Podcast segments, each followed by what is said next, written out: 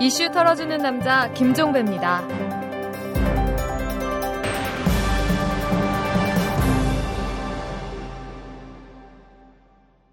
네, 우리 애청자 여러분들 중에 만화 안 좋아하시는 분들은 거의 없으실 겁니다. 살면서 이 만화책 한두 권 안 보신 분들은 아마 눈 씻고 찾아봐도 없을 것 같은데요. 이탈남 보이는 팟캐스트에서 오늘 초대한 손님이 바로 만화 작가이십니다. 혹시 여러분들 보셨는지 모르겠지만 공룡 둘리에 대한 슬픈 오마주라고 하는 단편 만화, 그 다음에 습지 생태 보고서라고 하는 만화집 등으로 아주 유명하신 분입니다. 사회성 짙은 그런 만화를 그리오신 최규석 작가가 오늘의 초대 손님입니다. 잠시 후에 만나뵙겠습니다. 재벌과 모피아의 함정에서 탈출하라. 종횡무진 한국 경제. 재벌 개혁에 앞장서온 김상조 교수. 그가 한국 경제에 던지는 여덟 가지 질문. 우리가 몰랐던 한국 경제의 진실을 파헤칩니다. 더 이상 경제 권력자들의 눈속임에 속지 마세요. 종횡무진 한국 경제. 오마이뉴스가 만드는 책 오마이북.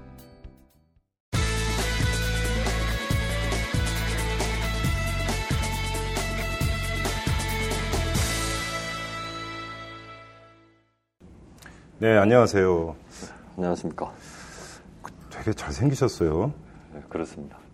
뭘 또 그렇습니다라고 그렇게 낼름 받으시면 어떻게 해요? 아, 뭐, 아니라고 그러죠. 겸양의 미덕이 좀 있으셔야지, 겸양의 미덕이. 네, 그런 거 싫어합니다. 아, 그런 거 싫어합니까? 그러면 본인이 생각할 때 객관적으로 잘생겼다.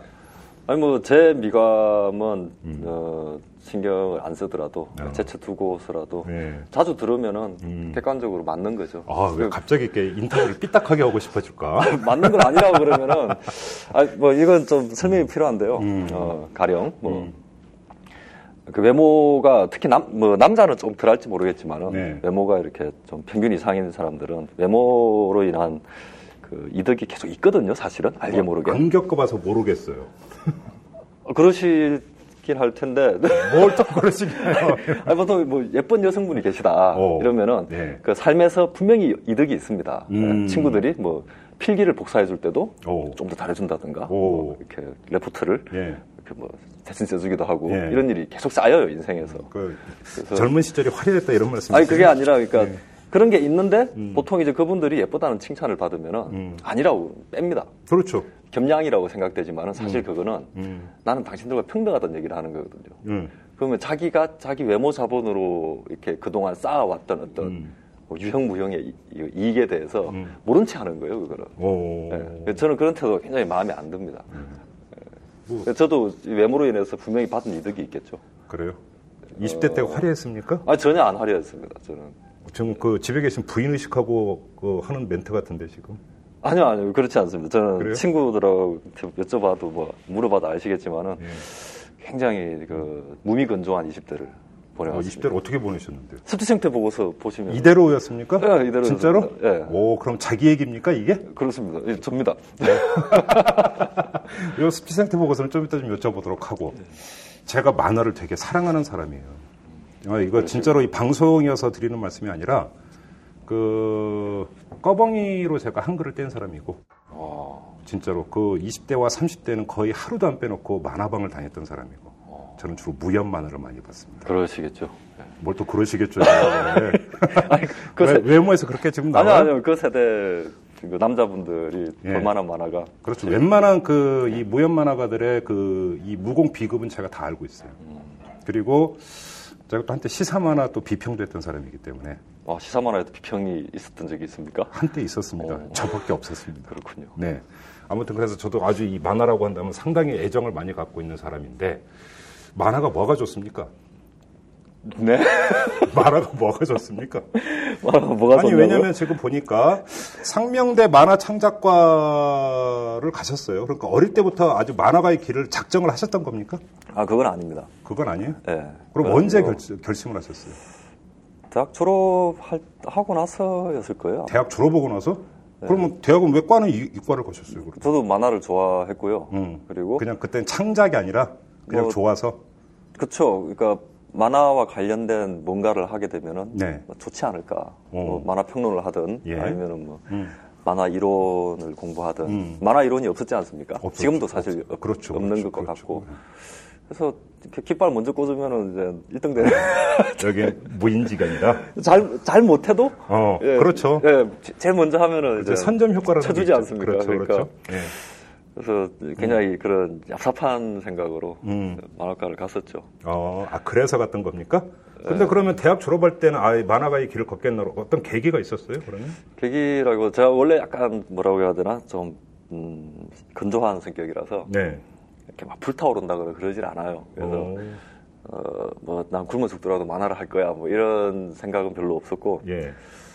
하다 보니까 이제 대학 다닐 때 돈이 없으니까 공모전을 이렇게 여러 번 했고요. 음, 네네네. 상- 상금을 이렇게 계속 받고 음, 그걸로 이제 생활을 하다 보니 어느 순간 뭐 그거 외에는 별로 할 게 이제 없더라고요. 그렇죠. 인생 계획대로 안 흘러가요. 그냥 가다 보면 그게 길인 경우도 네, 많아요. 그렇습니다. 그렇죠. 저뭐그 딱 돈 떨어졌을 때 이렇게 뭐 상 누가 상을 안 주고 네. 이랬으면 안 했을 것 같아요. 근데 계속 지금 그 말씀을 듣다 보니까 이 자기 자랑이 너무 심하신 것 같아요. 아 그런가요? 왜냐하면 나는 별로 뜻도 없었고 열정도 없었는데 공모전에 가면 상을 타서 상금을 받았다. 아니, 만화 나는- 자체에 대한- 뛰어난 만화가 이 얘기 저는 지금 깔려 아니, 있는데. 아니, 만화 자체에 대한 열정은 분명히 있었어요. 어. 근데 이걸 꼭 직업으로 삼아야 되느냐에 그렇죠, 그렇죠. 그런 게 있었죠. 왜냐하면 이건 먹고 살아야 되는 문제니까요. 음, 그래서 그냥 만화에 대한 열정은 누구보다도 강했습니다. 음. 그래서 다른 일을 하더라도 분명히 만화를 하긴 했을 거예요. 그런데 자 1998년에 이제 데뷔를 하셨어요. 한 그, 아, 예. 대략 15년이 흘렀는데 그러면 15년의 그 지나온 족적을 되돌아볼 때 만화가의 길을 선택하기를 참 잘했다. 이렇게 생각하십니까? 그렇게 생각이 될 때도 있죠. 예, 가끔. 어, 떤 때입니까? 그때도 공모전 때 상태 딱 상태 아니요? 그 상, 상은 상금 이상의 의미는 별로 없는 것 같고요, 저한테는. 예. 음, 그냥 어쨌든 이게 제 일이니까요. 네. 예, 그냥 몰입을 하지 않습니까? 작업을 할 때는. 그, 그 창작을 위해서 이렇게 뭔가를 쥐어 짜다 보면은 네. 자기가 가진 그 이상의 것이 나올 때가 가끔 있는 것 같아요. 어, 그래요? 예. 어. 그러니까 어, 내가 뛰어나서 나오는 게 아니라 네. 어, 갑자기 그 님이 오셔갖고 다른 사람 계시를 주시는 그렇죠. 거죠. 다른 사람들은 이 정도까지 뭔가에 집중할 이유가 없잖아요, 별로. 근데 저는 음. 그것이 직업이고 내가 해야 되는 일이니까 네.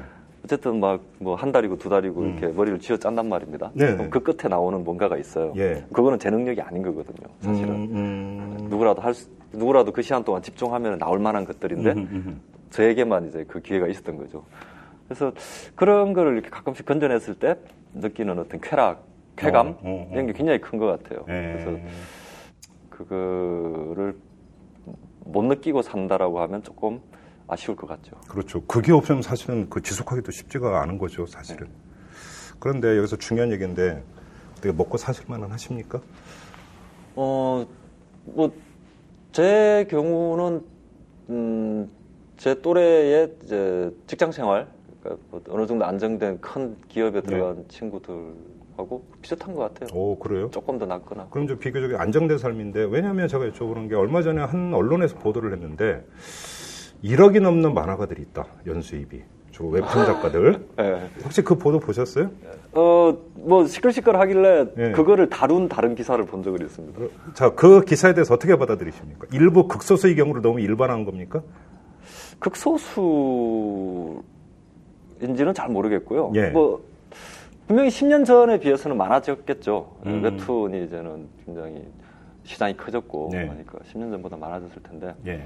그 기사의 어떤 그 뉘앙스가, 음. 어, 너네들 만화가들 엄청 가난하고 찌질한 줄 알았지, 사실은 얘들 잘 먹고 잘 살아. 오. 라는 뉘앙스가 깔려 있었던 것 같아요. 그렇죠. 그래서 예, 만화가들이, 맞아요. 만화가들이 좀, 그, 화가 났던 게 거기에 예, 있습니까? 좀 기분이 나빴던 것 같고요. 어, 뭐 어느 영역이나 아무리 예. 망한 판이라고 그래도 예. 최상위에 있는 사람들은 뭐 억대 연봉이라고 하는 게 그렇게 많은 게 아니지 않습니까? 그렇죠. 제 친구들 중에 회사 다니는 친구들도 많이들 있는데, 예. 예, 그러니까 예, 1대 99죠, 사실은. 그렇죠. 그죠? 예, 그거 이제 거기서 1% 들면 되는 거고, 예, 나머지 99%는 근데 아닌 경우고. 그렇죠. 그렇죠. 제일 많이 버는 사람들이 얼마를 버는지는 사실 중요한 게 아닌 것 같아요. 그렇죠. 예. 음. 제일 제일 못 버는 사람들이 얼마를 버느냐가 음, 중요하지. 그렇죠. 근데 그러면 이제 평균치를 가지고 얘기를 하면 지금 만화가의 어떤 그 사회적 대우나 네. 그다음에 이제 거기서 그러니까 그 어떤 생활의 안정성이나 이런 게 어느 정도라고 평가를 하세요, 그러면? 평균치를 가지고 얘기를 한다면. 글쎄요. 평균을 낼 수 있는 건지는 잘 모르겠고요. 음. 음, 일단 어쨌든 나이를 어느 정도 뭐 30대 중반 이상이 넘어간 상태에서 만화를 계속 하고 있다라고 하면은 예. 그 사람은 뭐 어쨌든 생활을 영위할 정도는 조금씩이라도 이렇게 벌고 있는 사람일 것이고요. 어, 아닌 경우도 있습니다. 아니면 음. 결혼을 잘했다거나. 이런 거 차가 떠? 아 그렇죠. 예, 뭐 공무원 여성과 결혼을 했다거나. 아, 하여튼 그 중요한 거는 이제 그 처음 시작하는 친구들 음. 신인 작가들이 이제 문제인데 예. 그분들이 열정이 아니면 버틸 수 없는 조건이에요. 그렇죠. 그래서 그렇죠. 예, 운이 굉장히 크게 작용을 하겠죠. 그러니까 예. 첫 작품이 굉장한 반향을 얻었거나 음. 그러면 두 번째 작품까지 안정적으로 갈 수 있겠죠. 음. 그리고 아니면 그 동안에 집에 별 일이 없거나 아빠 뭐 사업이 망하거나 엄마가 아프면은 예. 접어야 되는 상황이 오지 않습니까? 음. 그래서 음, 그런 부분들이 좀 해소가 되면은 음. 예, 그 외에 뭐 평균적으로 뭐 먹고 살고 안 먹고 살고 이런 건 중요한 게 아닌 것 같아요. 그럼 이제 갓 발을 내디딘 신인 작가 말씀하셨으니까 이제 제 옛날에 대본 소만하고 이제 한창 전성기를 구가할 때를 기준으로 말씀을 드리면 네.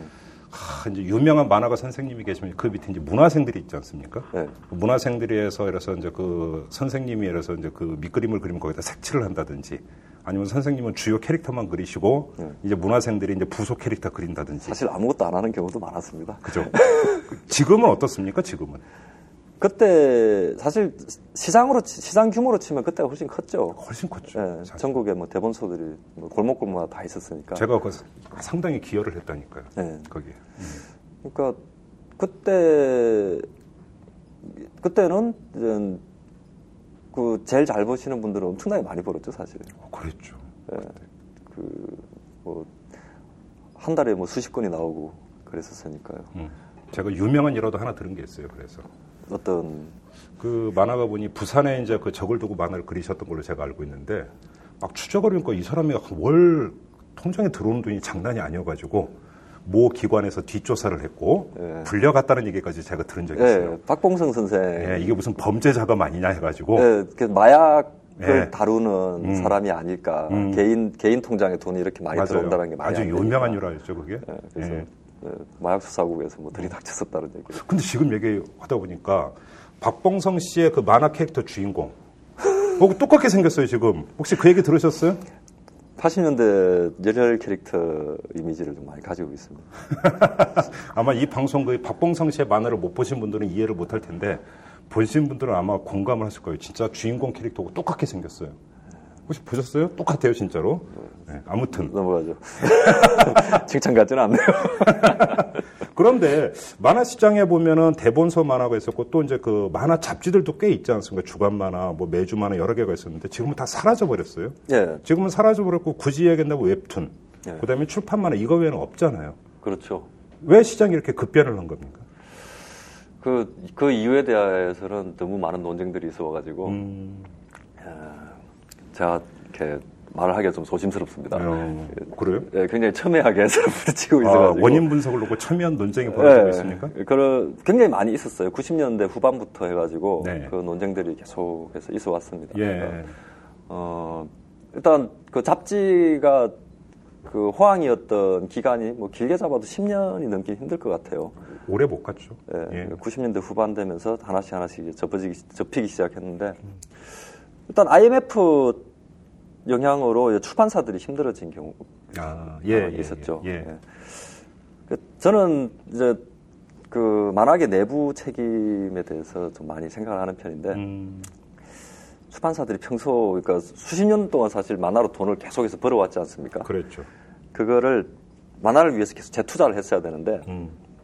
만화로 돈을 벌고 그걸로는 다른 일을 했죠. 아, 그러니까 경제 위기가 닥치니까 이제 회사가 음. 흔들리는 거죠. 그러니까 음. 내실을 안 키웠고 음, 그리고 뭐 작가들의 경우도 그 일, 그 계속 만화가 이 뭐라 저급한 문화 취급을 받다 보니까 그렇죠.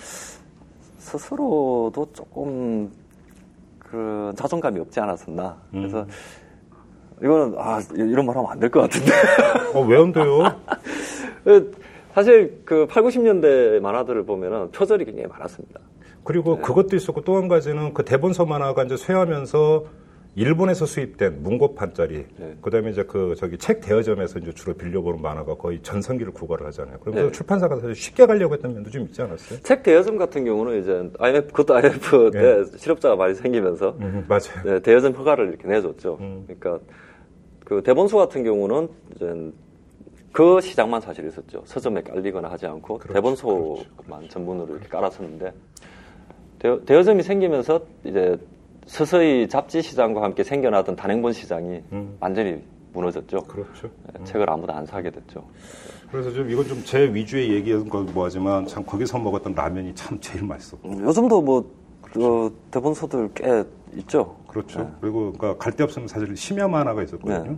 거기서 그냥 그, 그러니까 그 만화보다 새우잠 자고 새벽에 나오고 이런 경우도 아 이런 행정 얘기하면 안 되는데 아, 뭐 서울역 앞에 가면은 뭐 이 최규석 작가의 작품 중에 제가 가장 충격적이고 이렇게 받아들였던 게 공룡 둘리에 대한 슬픈 오마주입니다. 그렇군요. 아기 공룡 둘리를 이거 뭐라고 얘기해야 됩니까? 아기 공룡 둘리가 아니라 이제는 중년 공룡 둘리. 그죠? 근데 여기서 이제 둘리는 노동자로 나옵니다. 또치는 길거리에서 몸을 팔고 네, 도우너는 생체 실험으로 팔려가고 그렇습니다. 그 젖먹이 희동이는 길거리에서 주먹질하고 있고 그렇죠. 고길동 아저씨는 저 세상 가셨고 어떻게 이런 상상을 하셨습니까? 어, 아니 근데 그 얘기를 묻기 전에 원작자인 김수정 선생님한테 그 사전에 그 얘기를 하셨어요 안 하셨어요? 어, 했습니다. 뭐라고 하셨습니까 그러니까? 그냥 그 대표 이미지를 좀 보내드리고 네. 캐릭터들이 많이 망가질 것이다. 어, 라고 얘기를 하고 그리고 말미에 네. 어, 경상남도 진양군 출신입니다라고. 왜 또 지열을 강조하고 지금? 김성 선생님이 진양군 출신이신 걸로 제가 알고 있거든요. 예. 그래서 이거를 쓰면은 음. 차마 그, 거부하지 못할 것이다. 오. 그래서 허락하셨 허락했으니까 나왔겠죠. 네, 허락을 결국은? 하셨죠. 근데 허락하면서 뭐라고 하시던 거예요? 아니 그거는 김성 선생님 입장에서 보자면은 사실 아무 일도 아닌 거예요. 왜냐하면은 음. 그냥 저는 그때 이제 갓 대학을 졸업한 완전히 이름이 전혀 알려지지 않은 작가였고요. 네. 그리고 그런 만화 뭐 소설에서도 소설에서는 다- 단편이라고 하는 게 어떤 어, 자기만의 영역을 가지고 있지 않습니까? 근데 만화에서 단편이라고 하는 것은 예. 장편을 장편을 할 능력이 있는지 없는지를 보여주기 위한 어떤 시험대 같은 아 그런 겁니까? 예, 그런 게 그러니까 강합니다. 그러니까 밟고 넘어가는 예, 그러니까, 징검다리 같은 예, 과정이네요. 잡지사에 투고를 하죠. 음, 음, 그러면 음. 단편을 예. 계속 투고를 해서 예. 이 사람이 능력이 있는지 없는지를 예. 검증받는 예. 그런 거라서 이렇게 만화에서 단편이 이렇게 중요하게 취급됐던 적이 거의 없어요. 음, 뭐 이재 예. 선생이나 뭐 오세영 선생, 박홍현 예. 선생이 몇, 몇, 몇몇 선례가 있긴 하지만 만화 잡지 시대야 되니까 예. 이름을 달리셨던 분들이죠. 예. 그 몇몇 예가 있긴 하지만 이 단편이라는 건 사실 별게 아니거든요. 음. 그러니까 그 김수영 선생님 입장에서도 뭐 나와 봐 나오든 안 나오든 자기에게는 아무 영향이 없는 음. 작품인 거죠. 그러니까 그래서 뭐 그래서 나왔습니다. 나온 네. 다음에는 뭐라고 하시던 거예요? 나온 게 이제 문제였죠. 그러니까 사실 저도 몰랐고 누구도 그렇게 그 서른 페이지짜리 만화가 그렇게 막 이슈가 될 거라고 생각을 못했던 거죠. 네. 예상외로 너무 이게 상당한 그때 반영을 네, 유명해져. 버렸죠. 예, 예. 막 TV에도 막 나오고 그러다 예, 보니까. 김수정 선생님으로부터 직접적으로 어떤 멘트를 듣지는 못했어요. 오. 예, 제가 그뭐 행사장에서 이렇게 만나서 인사드리면은 아유 네가 그놈이야 이러면서 이렇게 아 그러니까 전혀 일면식은 없었군요. 그러니까. 그 전에 뵌 적은 없었어요. 어, 뭐 예. 등을 두드려 주신다거나 음. 뭐 이랬었는데 예. 아무래도 이제 회사를 운영하시다 보니까 예. 회사 내에서의 의견은 좀 안 좋. 어떤 것. 같아요? 오. 이미지에 타격이 좀 있- 있는 거 있다라고 느끼고 계신 것 같아요. 그 어쩌면 직장 이 아기 공룡. 둘리라고 하는 만화는 말 그대로 한마디로 명랑 만화 아닙니까? 네. 이 명랑성이 완전히 다 사라져 버린 거잖아요. 그 한동안 이제 둘리에 슬픈, 슬픈 만화 네. 아닙니까? 슬픈 만화? 그렇죠. 그니까 둘리에 대한 기사가 나오면서 예. 그한 2, 3년 동안은 계속해서 그한편 예. 만화가 채모 씨는 뭐 해가지고 둘리를 뭐 이런 식으로 패러디를 한 바 있고 뭐 예, 예. 이게 항상 따라 나오는 거예요. 네, 그래서 네, 네. 엄청 죄송스러웠죠 그게. 오? 그래서 빨리 이거를 넘어가야지라는 생각으로. 음. 그런데 지금 오히려 지금 그런 겸양의 말씀이신 것 같은 게 이제 그 만화를 모아서 이제 그 출판을 하지 않았습니까? 그 책에 이제 그 추천사를 바로 김수정 선생이 직접 써주셨어요. 네, 근데 그한 구절을 제가 그대로 읽어드리면 상상하지 못하는 작가는 작가가 아니다. 라고 했어요. 그 다음에 상상한 것을 표현해내는 용기가 필요하다고 했어요. 그것이 바로 이 최규석 작가라고 했습니다. 아주 극찬 아닙니까? 거기까지는 극찬이었죠. 거기까지만 그 뒤에는 약간 좀 무서웠죠. 뭐 다시는 뭐 나, 아 다시는 이런 예. 작품이 나오지 않기를 바라고 아, 그 구절이 있긴 해요. 예, 아 그게 그런 맥락이 다시는 허락하지 않겠다라고. 아 저는 그게 아니라 이 이상을 능가하는 작품은 안 나올 거다 이런 뜻을 읽었는데 그게 아니었고 아, 그렇게 안 읽혔어요. 어, 그런 섬찟했습니다. 자 근데 중요한 거 이겁니다. 상상하지 못하는 작가는 작가가 아니라고 했어요. 당연한 얘기 같아요. 근데 그러면 이, 그, 이 작품을 그리면서 어떤 상상을 하신 겁니까? 어, 원래 제가 김수영 선생님 그냥 팬이었고요. 네. 그리고 그 캐릭터들에 대한 이해도가 뭐 여타 다른 팬들보다 좀 있다고 생각을 했습니다. 네. 그런 자신감이 있었어요. 음. 어릴 때부터 거의 네. 다 읽었거든요. 예, 예. 그냥 이 친구들의 이 성격을 그대로 유지한 채로 한국 사회로 이렇게 데리고 들어오면은 음. 어떻게 될까? 어, 해서 약간 좀 부정적인 방향으로만 네. 계속 밀었죠. 어, 그래요. 그러다 보니 이제 뭐 둘리 같은 경우는 자기가 이제 초능력 있지 않습니까? 네. 근데 그 자기 이익을 위해서 쓴 적은 없었던 것 같아요. 아, 그러고 보니까 그러네. 예, 예. 그, 그러니까 그 아동 만화에서 초능력이라고 하는 것은 그 그냥 어떤 어 마법 같은 공간을 열어주기 위한 수단이지 네. 그것이 어떤, 어떤 그 주인공의 힘이 된다거나 하는 해결의 힘- 경우는 힘 이 되지는 예, 않는. 별로 그렇죠. 없어요. 예. 그게 돼버리면 이제 그때부터는 청소년 만화로 넘어가게 되죠. 네.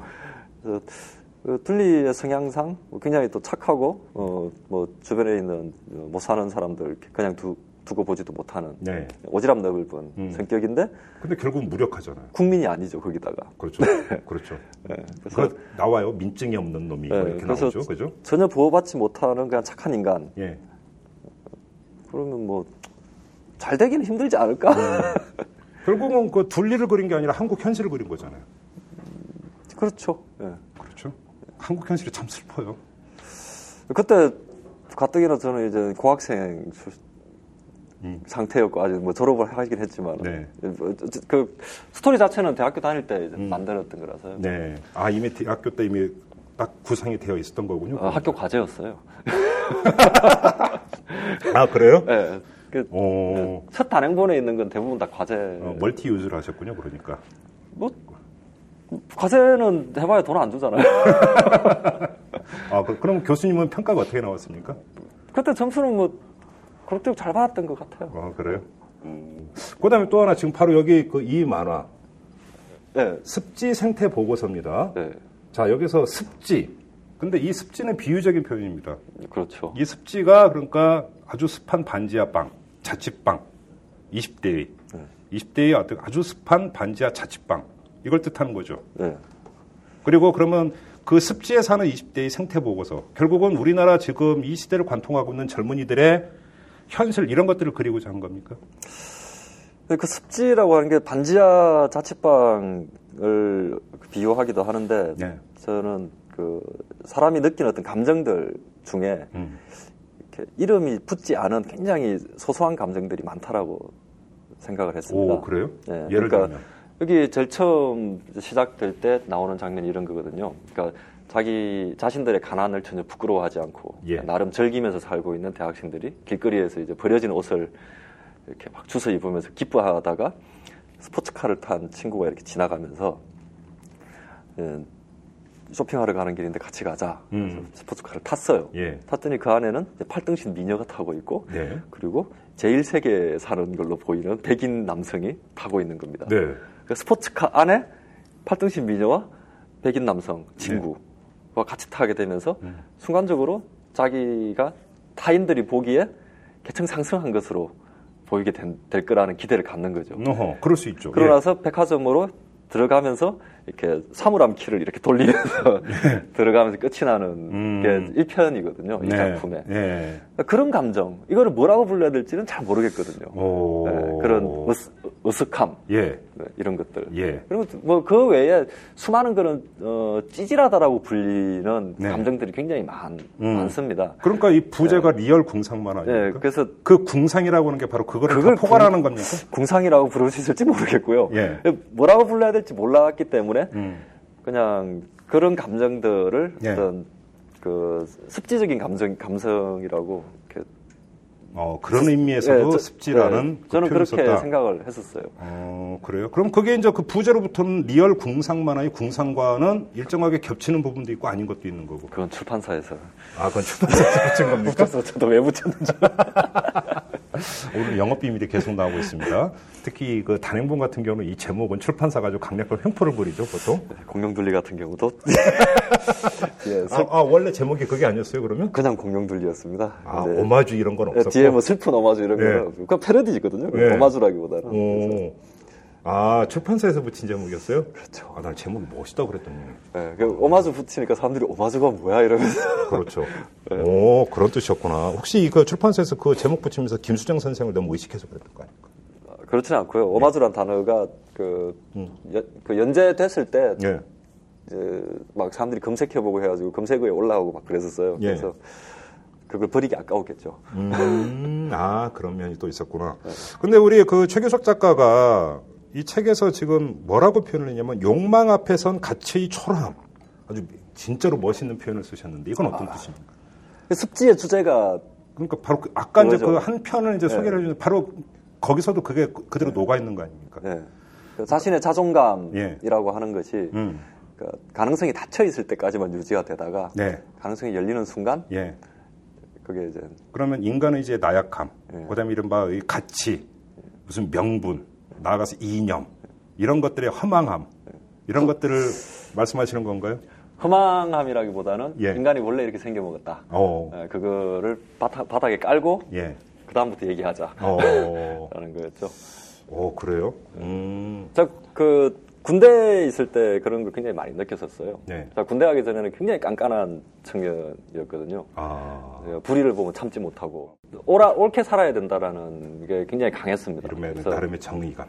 예, 그 친구들하고도 사이가 안 좋았던 경우가 굉장히 그러니까 쉽게 많았고요. 이제 꼴을 못 보는 스타일. 예, 뭐 가령 뭐 후배들 이제 기합을 준다거나 음. 단체 기합을 준다거나 네. 그걸 참지를 못하고 예. 이렇게 그 과 분위기를 완전히 다 이렇게 망쳐놓는 예, 이런 사람이었던 거죠. 예. 그- 그거에 대해서 저 나름의 자부심이 있었습니다. 예, 예, 나는 이렇게 훌륭한 사람이다. 음, 라고 하는 자부심이 있었는데 군대에 갔더니 그런 사소한 어떤 잘못들을 저지를 수밖에 없는 일들이 계속해서 생기는 거였습니다. 어, 그래서 저는 그거를 참아 넘겼어요. 음. 어쩔 수가 없었습니다. 음. 왜냐하면 그걸 안 참으면 영창에 가야 되니까. 맞고, 네, 맞고. 어, 이, 인연이 굉장히 힘들어지겠죠. 예, 그렇죠. 그리고 군대라는 그 상황에서 갖는 그 어떤 음, 공포감 네. 이런 것도 작용을 했을 거고요. 예, 그래서 저에 대한 실망을 굉장히 많이 했죠. 음, 그래서 저는 신념적 인간이라고 생각을 했었는데 예, 그때 이제 제가 만든 제, 제 그, 좌우명이라고 해야 되나? 예. 신념 그 좌우 그게 신념이라는 건 지킬 수 있을 때까지만 지키는 것. 어 그렇습니까? 시라는 생각을 했었어요. 그러니까 어, 그 사회에 있을 때 대학교 다닐 때 제가 친구들을 아무리 비난하고 욕을 하더라도 그 네. 친구들이 저에게 물리적으로 가할 수 있는 해악이 하나도 없었어요. 그렇죠, 그 그렇죠, 친구들 나를 학교를 못 다니게 막을 수도 없고 그렇죠. 저를 고소할 수도 없었거든요. 그렇죠. 그럼 저는 안전한 상태에서만 제 신념을 지키면서 스스로 자만하는 아, 인간이었던 거죠. 예. 근데 아주 작은 영창 간다고 해서 큰일 안 생기거든요, 사실. 보름 있다 나오면 돼요. 가보고 나서 얘기해야지. 영창 근무를 많이 해봤기 때문에. 아 근무는 또 거기서 하셨어요? 그래서 헌병대 예. 출신이라서. 아 예. 그래서 사실 별게 그 주변에 영창 갔다 온 친구들 얘기 들어봐도 예. 지금 잘 살거든요. 예. 네, 뭐 허지웅이라든가 연상호라든가 다들 영창 경험이 있는 오 그래요? 이런 친구들인데 다 지금 잘 살잖아요. 예. 네. 그래서 저에 대한 실망이 굉장히 컸죠. 예. 그러면서 유머가 그때부터 생기기 시작했던 것 같아요.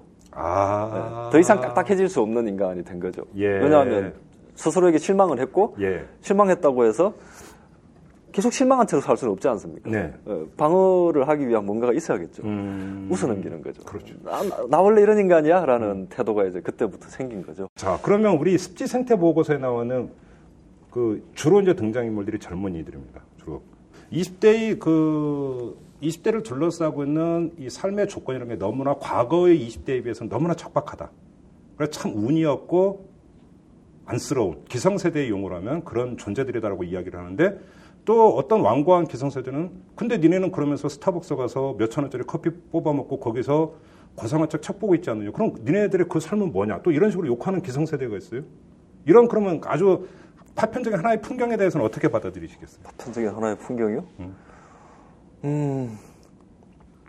커피 값이 얼마죠? 한 5천 원 합니까? 요즘 좀 그래 좀 싸진 것 같은데 아무튼 사- 5천 원 사천 잡고 원, 4천 원, 사천 원뭐 정도. 가게마다 달라요. 2천 원도 있어요. 그 친구들이 삶에서 누릴 수 있는 거의 유일한 호사일 거라고 생각을 합니다. 아 그게 유일한 호사다. 네. 어, 그리고 어느 세대나 예, 잘 먹고 잘 사는 애들은 잘 먹고 잘 살아요. 예, 예, 가령 자 뭐 그 비전 이런 거 비정규직 어쩌고저쩌고 얘기를 합니다. 음. 그러면은 어떤 어떤 분들은 야 주말에 서울 길거리 나가 보라고 놀러 나가는 인간들 때문에 차가 꽉꽉 막혀가지고 맞아요. 그렇게 얘기하는 예, 사람 서울, 지금 20대 서울이 얘기도 마비다 그런 거고. 라고 예. 얘기를 한단 말입니다. 예. 그 자기 눈에 그게 보이니까 음, 전체 전체적인 상황을 보고 판단을 하면은 네.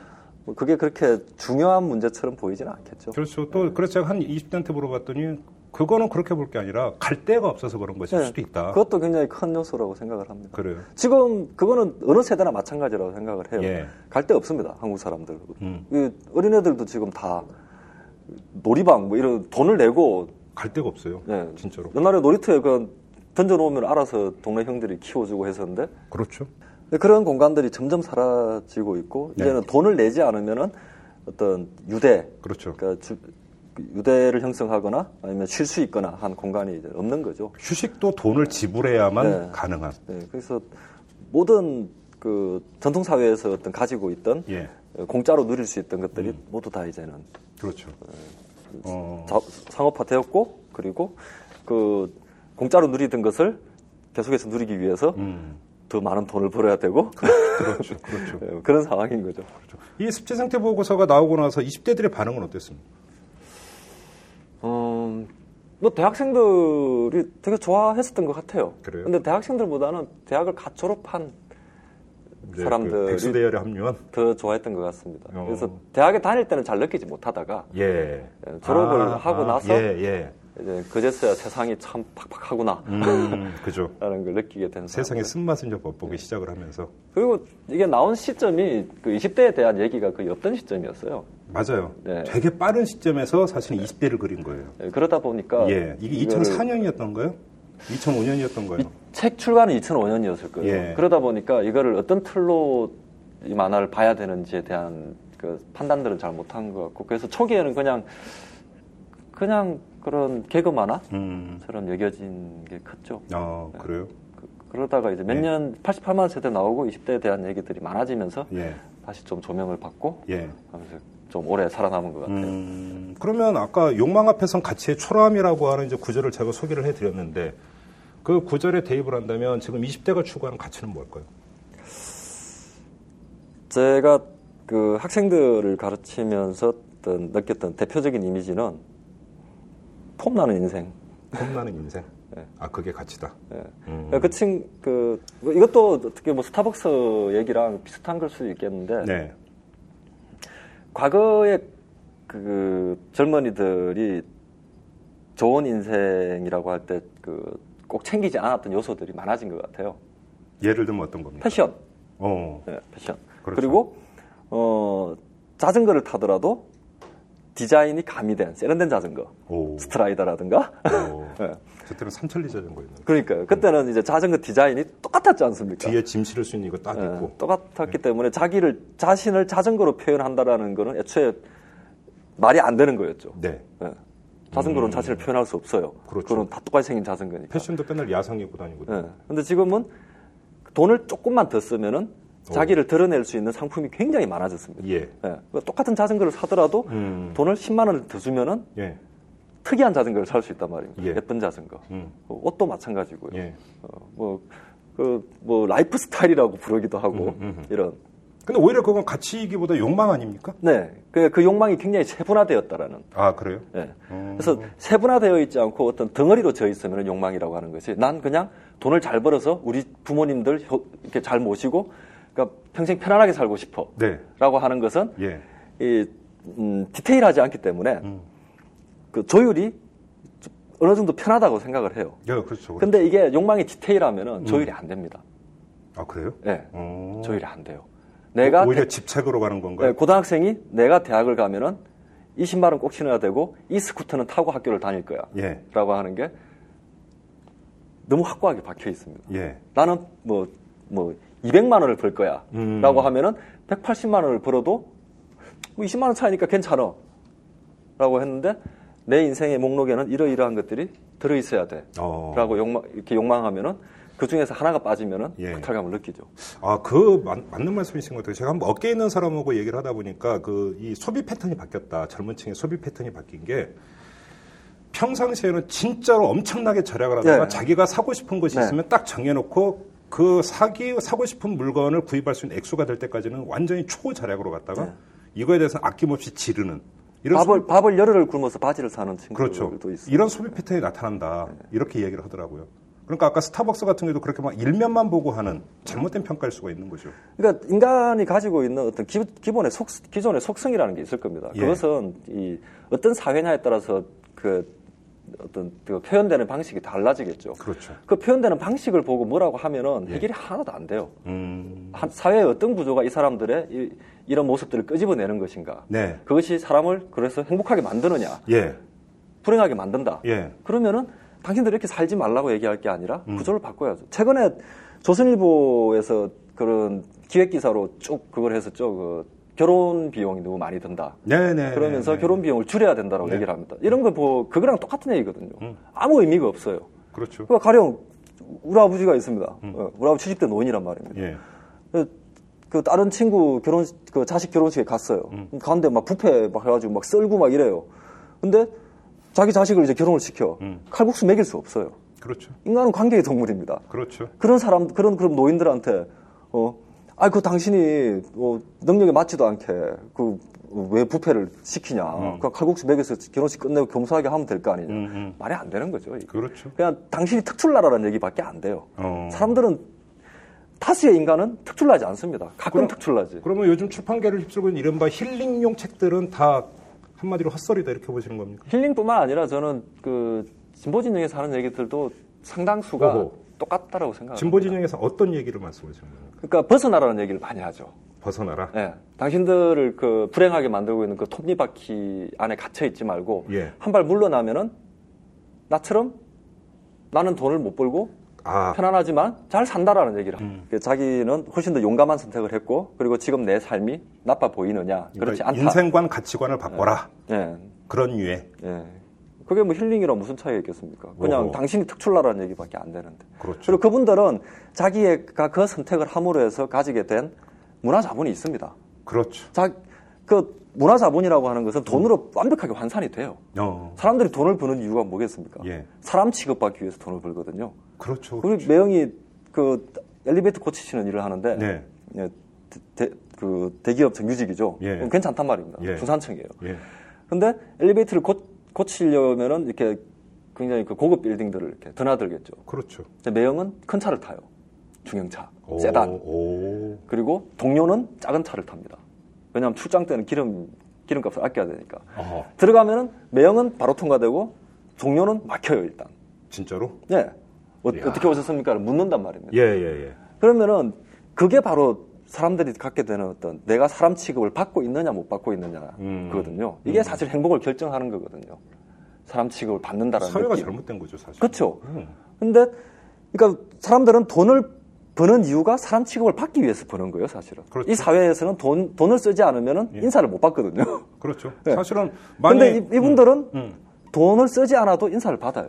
네. 저만 해도 제 친구들보다 돈을 월등히 벌지는 못하지만은 예. 출판계에 가면은 다들 선생님 선생님 하면서 인사를 해준단 말입니다. 예. 그게 바로 돈이에요. 문화 자본을 갖고 있습니다. 딴 사람들은 돈을 써야만 받을 수 있는 대접이란 말입니다. 음, 음. 그러면은 문화 자본을 가진 어, 유명 인사들은 음. 자기가 돈을 안 벌어도 얻을 수 있는 네. 그 사람 취급에 대해서는 음. 인지를 못하고 어. 자기 지금 당장 용감한 선택을 하더라도 자기처럼 될 수 있을지 없을지 알 수 있는 알 수 없는 네. 그 수많은 대중들에게 예. 당신도 용감한 선택을 하라고 얘기를 하는 거죠. 예. 그랬다가 그 사람 인생 많은 거 가지면 어떡할 겁니까? 자기가 책임집니까? 음, 음. 아니란 말이죠. 그렇죠. 물론 책임은 안 지죠. 네. 그러면 구조를 바꿔야 된다는 얘기는 참 맞는 말씀이에요. 그리고 보수나 진보는 한쪽에서 뭐 힐링해서 뭐, 하, 뭐, 뭐 하면 뭐 하다 뭐 이런 것도 사실은 다 그렇고 그다음에 진보 쪽에서는 인생관을 바꿔라 그것도 다 이제 개인적인 결단 네. 모든 걸 내몬다라고 하는 점에서 이제 똑같다라고 말씀하시는 거잖아요. 네. 그럼 개인적으로 풀 문제가 아니라 사회 구조를 바꾸지 않고서는 안 된다라고 하는 이제 그런 말씀이신데 그 당연한 말씀이신데 그러면 사회를 구조를 어떻게 바꿀 것이냐? 거기 상서 막히죠. 여, 기서 막히는 거잖아요, 지금 문제가. 그렇죠. 그죠. 네. 사회 구조를 바꾸는 주체는 사람이고 사람이 그 사회 구조를 바꾸기 위해서는 일단은 구조에서 벗어나서 거기서 힘을 가해야 된다라고 하는 아니면 구조 안에서 힘을 가할 수도 있겠지만 그러면 결국은 개인적 결단은 또 한편으로는 또 필요한 부분일 수도 있다. 이런 주장이 나올 수가 있죠. 그 개인적 결단을 최소화시켜야 되는 거죠. 최소화시켜야 된다. 아주 작은 용기만으로도 할수 네. 있는 결단들을 어. 만들어내야 된다고. 그 판은 그러면 기성세대가 만들어줘야 된다고 보십니까? 노력을 의식적으로 할 수 있는 사람들은 일단 기성세대들이겠죠. 그래요. 네. 음. 지금 당장에 어, 생존에 허덕이는 사람들이 그런 생각까지 할 수 있겠습니까? 그렇겠죠. 어쨌든 조금이라도 여유가 있다라고 생각하고 음. 자기가 세상을 바꿔야 된다는 생각을 하는 사람이라면 네. 할수 있는 걸 해야겠죠. 그렇죠. 알겠습니다. 그 다음 질문이 지금 이제 생각이 났는데 그 질문을 하기 위해서는 일단 요거부터 짚어야 될 것 같습니다. 지금 요 화면에 있는 이 지금 만화 이건 바로 87년 6월 항쟁을 그린 백도시라는 지금 만화입니다. 네. 그 우리 그 작가님께서는 6월 항쟁을 직접 경험해 보지는 못하신 분이죠. 네, 그때 아마 4학년이었을 초등학교 4학년? 네. 어, 그러면 저 만화는 어떻게 그리셨어요? 87년 6월 항쟁의 아주 그 세세하고 디테일한 그 한 면 한 면들은 자료를 찾는 데 이래가지고 그러면 그 축적을 하신 건가요? 자료와 인터뷰였죠. 그래요? 그래서 저도 뭐 그리긴 했지만은 예. 그렇게 잘 알지는 못합니다. 그러면 우리 그 최규석 작가의 그 뇌리 내지 그 가슴에 박혀 있는 6월 항쟁은 어떤 겁니까? 이 만화를 그리기 전까지 사실 별게 없었죠. 그냥 현 체제를 만든 예. 어떤 큰 운동. 음. 제가 왜 이 질문을 드리냐면 이 그 작가의 말에서 이런 말씀을 했습니까? 삶의 질과 민주주의의 연관성을 상당히 강조를 하셨어요. 그러니까 일반적으로 우리가 87년 6월 항쟁에서는 어떤 절차적 민주주의가 그걸 기점으로 이제 그 달성이 됐다 이런 이야기를 하지만 결국은 그 이후에 나타났던 걸 봤을 때 그 민주화라고 하는 것은 반쪽짜리였다. 결국 이런 얘기도 많이 나오고 있는 거고 네. 최계석 작가께서 삶의 질과 민주주의 연관성을 강조한 것도 바로 거기에 있는 것 아니겠습니까? 네. 그러면 이걸 거꾸로 해석을 하면 민주주의가 또 얼마나 더 성숙되고 발전하느냐에 따라서 삶의 질이 개선될 수도 있다는 이야기도 연결이 되는 거잖아요. 네. 그러면 최계석 작가께서 생각하시는 민주주의라고 하는 건 어떤 겁니까? 음. 이게 뭐 각자의 생각이 다를 수 있는 아, 건지는 모르겠는데. 예, 물론 예. 우리가 우리가 살아가야 할 네. 공간을 예. 우리가 디자인하는 거죠. 아 그렇습니까? 네. 그, 그, 민주주의 뜻이 그거 아닌가요? 음, 네. 네. 민이 결정한다는 거 아니에요? 그렇죠. 네. 그렇게 본다면 그럼 현 정치권은 그걸 디자인해 줄 수 있는 여지가 거의 없다고 보십니까? 현 정치권 과뭐 이전 정치권을 다 얘기를 하더라도 예. 별로 못 느꼈죠. 그런 음. 능력이 있다라 그런 음, 능력이나 음. 그런 의지가 있다라는 느낌은 못 받았습니다. 그래요. 의지가 없다. 능력이 없는 겁니까? 의지가 없는 겁니까? 의지가 없었다라고 저는 생각을 합니다. 그렇습니까? 네. 그러면 현재 정치권도 결국은 지금 이 그 삶의 조건 사회를 새로 디자인할 이유를 못 찾는 기득권이다. 기득권층이다. 이렇게 그런 생각을 겁니까? 했습니다. 네, 백도시 하면서 예. 예, 물론 백도시 하면서 제가 가장 크게 달라진 점은 하나가 있습니다. 어. 일단 386 세대를 만나게 되면 예. 음, 경멸하지 않습니다. 어, 나 갑자기 경멸한다는 얘기를 듣고 깜짝 놀란 게 제가 386인데. 예전에는. 아, 옛날에는 경멸했어요? 약간의 경멸감을 가지고 왜요? 있습니다. 어떤 점에서? 재수없다고 생각을 했거든요. 왜 재수가 없었어요? 어, 그러니까 자기들 젊은 시절에 그 굉장히 열심히 운동했던 그, 그거, 그걸 가지고 사실 운동을 안 했던 사람도 있, 있지 않습니까? 아, 더 많았죠. 네, 훨씬, 네, 훨씬 많지 않습니까? 훨씬 언제나 도서관에 박혀 있는 사람이 더 많았는데 예, 예. 그 세대에 묻어가지고 자기가 어, 자기는 이렇게 살았는데 너네는 왜 이따위냐라는 음. 얘기들을 많이들 했지 않습니까? 평생 물건 먹는다. 네. 음. 그럼, 그럼 지금 우리 뭐 지금 세- 세상이 뭐 그럼 그때보다 훨 나아졌니? 라고 물어보면은 자기들은 낫대요. 어. 근데 우리는 모르겠거든. 어. 자기들만 나아졌나 보죠. 네. 자기들만. 네, 그런 상황이 있었기 때문에 예. 386들을 기본적으로 좀 이렇게 좀 재수 없다 네, 생각. 네, 재수 없다고 생각하는 게 있었는데 이걸 하면서 예. 에, 그런 유명 인사들 말고 네. 정말로 그냥 그 학생 대중으로 참여했던 예. 그리고 엄청난 고생을 했던 예. 그 사람들이 숙이 썬 것들 이렇게 보니까 예. 고생 많이 했더라고요. 그러니까 예. 이게 사회 분위기 음. 그때는 어떤 뭐 사, 사회과학이나 이런 것들을 이- 읽고 공부하고 하는 것이 예. 어, 특이한 일이 아니었지 않습니까? 아, 일반적이었죠. 네, 일반적이었고. 예. 예. 그래서 그러니까 일반적인 분위기였기 때문에 지금은 스타벅스 가는 게 일반적인 겁니다. 그러니까 그렇죠, 자기가 그렇죠, 일반 그렇죠. 자기를 둘러싸고 있는 공기에 녹는 거예요, 사람은. 근데 그렇죠. 그거를 마치 자기가 개인적으로 굉장히 큰 결심을 해서 음. 그 공부를 한 거라고 생각을 하면 안 되는 거죠. 그렇죠, 그때 그렇죠. 다들 했으니까 한 건데 그걸 가지고 울고 먹으면 안 된다라는 거죠. 뭐 근데 선배 잘못 만나서 한 거지 뭐 까놓고 얘기해서. 네, 그러니까요. 어. 근데 그 정도의 선택은 아니다. 분명히 어떤 이 운동 과정에서 음. 어, 꽤큰 공포, 음. 어, 피할 수 있었을 공포를 네. 어쨌든 자기는 자발적 선택으로 그것을 택한, 택한 사람들이 굉장히 많았던 거죠. 음. 요소 요소에. 그러니까 지금 재수 없다라고 하는 감정은 많이 희석이 됐지만 네. 그렇다고 너무 좋다는 또 아닌 것 같아요. 아, 당연히 아니죠. 왜 너무 좋다까지는 안 가는 거예요? 그러면? 아, 이거 인터뷰를 하면서 그때 그런 느낌을 좀 많이 받았었습니다. 음. 자, 여기저기 이제는 할, 인터뷰할 때 저는 이제 어쨌든 출신 성분 자체가 예. 이제 완전히 도시 그 건설노동, 예. 어, 건설노동 하시는 아버님의 예. 자식으로 태어났고 음. 그리고 뭐 예, 집안이 이제 그거죠 소작 집안이고 그러니까 저, 저하고 거의 똑같네. 예. 주변 사람들이 대부분 거의 최하층까지는 아니더라도 그렇죠. 이른바 뭐 요즘 차상, 정치권이- 차상이죠 차상이. 그렇죠. 그 이분들의 관점에서 볼때 음. 과연 그 민주화라고 하는 것이 예. 어떤 영향을 미쳤는가? 내 삶에 어떤 영향을 미치는 거냐. 사실은 정치적 민주화라고 하는 그- 것은 어찌 보면 화이트 칼라라든지 네. 이런 데고 직결되는지는 모르겠지만 서민층의 어떤 삶에 있어서는 그 질문을 계속 했죠. 아, 했는데 중요한 질문이시네요. 그거에 예. 대한 어떤 괜찮은 답변을 잘 못 받았어요. 그래요. 네. 어. 이렇게 약간 놀란 듯한 표정을 짓는 분도 계셨고 어, 사실. 어. 그래요. 네. 그러니까 사실 네. 그분들이 물론 음. 그 투쟁에서 이기, 그 얻어낸 게 많다고 생각합니다. 표현의 자유라든가 네. 그리고 막걸리 방공법 이런 것들 음. 있었지 않습니까? 네. 근데 제가 아는 주변에 있는 아저씨들은 예. 막걸리 먹으면서 그런 얘기 하실 분들이 아니에요. 마- 마- 맞아요. 잡혀갈 일이 없어요. 예, 예, 그래서 그러니까 그러면 이분들한테 나아진 게 있느냐를 음. 물어봐야 되는데 없거든요. 예. 정치권은 다 그 사회를 새롭게 디자인할 의지가 없는 기득권층 같다 이런 말씀하셨어요. 네. 그건 야당도 마찬가지라는 말씀이시죠. 네, 그런 느낌을 받았습니다. 그래요? 그냥 느낌일 뿐입니다. 제가 뭐 그렇다라고 단정적으로 얘기를 하는 건 아니고 네. 근데 어떤 면에서 그런 느낌을 받으셨어요? 그러니까 어떤 어떤 면들을 보면서? 작품 준비하면서 예. 인터뷰를 하면서 예. 그때 이제 주요한 인터뷰이들이 사실은 음. 이제 야당의 명망가들이 좀 있었죠. 그러니까 그렇죠. 그렇죠. 지금 뭐 정치권에 들어가는 486 요즘 네. 이제 486 많, 많이 있고 하니까 주로 그런 사람들 많이 만나셨군요. 그렇죠. 여기 어쨌든 이 일의 거의 핵심적인 사람들이었으니까. 음, 그래요.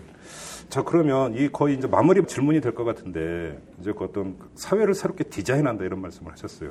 만화적 상상력을 결합을 시켜 봅시다. 그러면 우리 최규작 작가께서 새롭게 디자인하는 어떤 새로운 사회상을 그러니까 이렇게 그 묘사를 한다면 어떤 걸까요? 음. 가장 간단하게 얘기해서 음. 아까 말씀드렸던 사람이 쉽게 사람 대접 받을 수 있는 사회인 거죠. 어, 그래요. 그거고 음. 뭐그 사회를 위해서 제가 할 수 있는 게 뭔지에 대해서는 생각을 합니다. 예. 네. 어떤 겁니까, 그러면? 저는 최규석 작가께서 하실 일은 뭡니까, 그러면? 그 대중 매체 그 어, 대중 서사 장르들 예. 만화라든지 드라마, 영화 이런 쪽에 음. 이런 아이디어들을 좀 많이 노출하는 것이 중요하다고 생각을 합니다. 어떤 의미죠? 좀 풀어주시죠. 요즘 최근에 와서는 이제 경향이 좀 바뀌기 시작했습니다. 경향이 좀 바뀌기 시작했는데 이명박 정권 이전까지만 예. 하더라도 어떤 그런 대중 장르에 정치적인 얘기가 나온 적이 별로 없어요. 거의 표백되다시피. 그렇, 아 맞아요, 맞아요. 예, 예, 그렇죠. 가령 이렇게 미국 드라마 같은 걸 이렇게 보면은 예. 이제 뭐 젊은 의사들이 서로 이렇게 막 연애도 하고 하는 이런 트렌디한 예쁜 드라마가 있습니다. 그런데 간호사들이 파업을 해요. 음. 간호사들이 파업을 하면 얘네들끼리 이제 모여가지고 저 파업을 지지할 것이냐, 어. 혹은 동참할 것이냐, 예. 나는 들어가서 일을 할 것이냐를 가지고 이렇게 막 싸우거든요. 음. 그런 게 아무렇지 않게 섞여 들어간단 말입니다. 예. 그리고 뭐 환자들 중에 음. 뭐 정당인도 이렇게 등장을 하고 음. 그 사람과 어떤 철학적인 논쟁을 한다거나 음. 하는 일들이 자연스럽게 생깁니다. 하다 못해 찜성 같은 거 를 보면은 노조 파업하는 장면도 물론 굉장히 악의적으로 그, 그 웃기게 음. 풍자적으로 표현을 하긴 했지만은 네. 노조가 파업을 하는 것이 그냥 사회에서 일어나는 한 가지 일로 예. 자연스럽게 등장을 해요. 음. 그리고 뭐 다른 만화들 보면 막 월마트, 월마트가 이렇게 이 지역 사회에 미치는 이 악영향 이런 것들도 굉장히 코믹하게 표현을 하고요. 네, 네. 한국 대중매체에서는 그런 분들이 그런 부분들이 굉장히 많이 빠져 있었죠. 맞아요, 맞아요. 예. 그 이유는 그동안 이제는 계속해서 이제 막혀왔고 어. 그것이 막혀왔고 막혀오다 보니까 그 억눌린 것 때문에 그거를 표현하는 사람들은 굉장히 위험을 감수하고 표현을 했었죠. 맞아요. 예. 그러다 보니 어, 악조건 속에서 표현을 하게 되, 되니까 이 형식적으로 유들유들하지 않았던 거죠. 음, 오히려 비장미. 네. 그게. 그게 세월이 10년, 20년, 30년 쌓이다 보니까 아. 이 소재를 다루는 것은 이 형식 이어야 되고 그렇죠, 그렇죠. 네. 그리고 예, 예, 예. 그 리고 사람들이 즐거워하는 이 소재는 이 형식에 담겨야 돼. 음. 그래서 마치 사실 소재는 어떤 형식으로든 다룰 수 있는 거거든요. 그렇죠. 아무리 비, 그 철학적인 내용이고 깊이 있는 내용이라 하더라도 음. 아주 가벼운 형식으로 담을 수 있단 말입니다. 근데 이게 그렇죠, 그렇죠. 그, 그 당연한 사실이 예. 마치 없는 것처럼 이렇게 여겨졌었어요. 어. 그거를 계속 깨고 싶었죠, 저는. 예. 네. 그래서 뭐 중요한 얘기도 어. 웃기고 가볍게 그렇죠. 그리고 드라마틱하게 예. 다룰 수 있다라는 음. 얘기를 계속 하고 싶었는데 딴 사람들이 다 성공해 버려 가지고 그래서 저는 조금 더, 어, 더 깊은 음. 이야기 음. 어, 그런 것들을 계속 대중 서사 장르에서 이렇게 다루려고 그런 점에서 어찌 보면 우리 최규석 작가께서 이런 지금 작품들에 계속 천착하시는 이유도 바로 거기에 있는 거 아니겠어요, 그러면? 그렇겠죠 아무래도 계속 이런 그러니까 작품 활동을 계속 하실 계획이세요? 이런 게 뭐 어떤 건지 잘 모르겠는데 음. 저는 제 작품들이 다 굉장히 많이 다르다고 생각을 하거든요. 아, 그러면 작품마다? 예. 음. 근데 어쩔 수 없이 그게 비슷한 작품으로 보인다라고 하는 거는 네. 그냥 제 성향이 계속 묻어 들어가는 거겠죠. 그렇겠죠. 그러니까 앞으로 뭐 어떤 걸 한다 한들 예.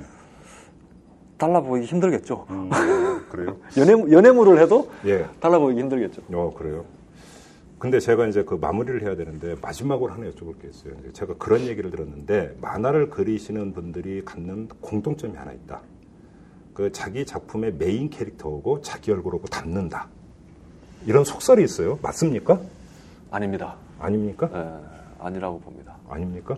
이게 지금 아까 최규석 작가라고 하셨죠. 저는 이게 모델이 저니까 별로 안, 별로 안 닮았는데? 그러고 보니까. 이거, 이거 닮았잖아요, 이거. 이거. 예.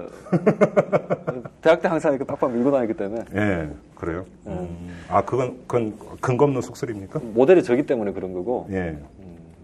그게 다 그렇 다수는 아니. 그렇지 않습니다. 아니, 그 어떤 거기서 나오는 캐릭터의 성격이나 이런 게 아니라 그냥 네. 생김새 안 닮습니다. 아닙니까? 네. 제가 잘못 알고 있는 속설입니까? 네, 그렇습니다. 어, 그래요. 제가 볼 때는 안 닮습니다. 엄청난 격차를 가진 그 작가들 많이 봐왔습니다. 극우의 순정 만화 작가라든가. 음. 그래요. 알겠습니다. 자, 지금까지 여러 가지 말씀 들었는데, 아까 이제 그 처음 도입에, 아우, 너무 잘생기셨다 이런 말을 했는데, 전혀 부인을 안 하셨어요. 네. 그죠? 네. 지금이라도 이제 그 말씀을 그 정정할 수 있는 기회를 마지막으로 드리겠습니다. 아니 사람들이 더 이상 잘생겼다는 얘기를 하지 않는 않는다면 음. 아닌 거겠죠. 사람들이 계속 그 얘기를 한다면은 음. 그런 거라고 생각해야지 어떡하겠습니까? 오, 그래요? 그게 객관적 시선 아닙니까? 아무튼, 박봉성 씨의 그 메인 캐릭터가 이름이 최강타였던가요? 그렇습니다. 똑같게 생겼어요. 네, 헤어스타일이 최근에 바뀌면서 네. 최강타랑 비슷해요. 네, 최강타고 정말 완전히 붕어빵이십니다. 이상 마치겠습니다. 고맙습니다. 네, 감사합니다. 안녕하세요. 오마이뉴스 대표 오연호입니다. 오늘 방송 잘 들으셨나요? 오마이뉴스는 10만인 클럽 회원 여러분의 후원으로 이털남을 제작하고 있습니다.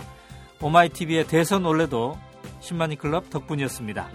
이털남과 오마이TV 더 열심히 하겠습니다. 여러분이 제작자입니다. 월 만원의 참여 10만인 클럽 회원이 되어 주십시오. 오마이뉴스 첫 화면에서 직접 가입하시거나 02733-5505 내선 274번으로 전화 주시면 담당 직원이 안내해 드립니다. 지금 7,500명입니다. 함께 해 주십시오. 감사합니다.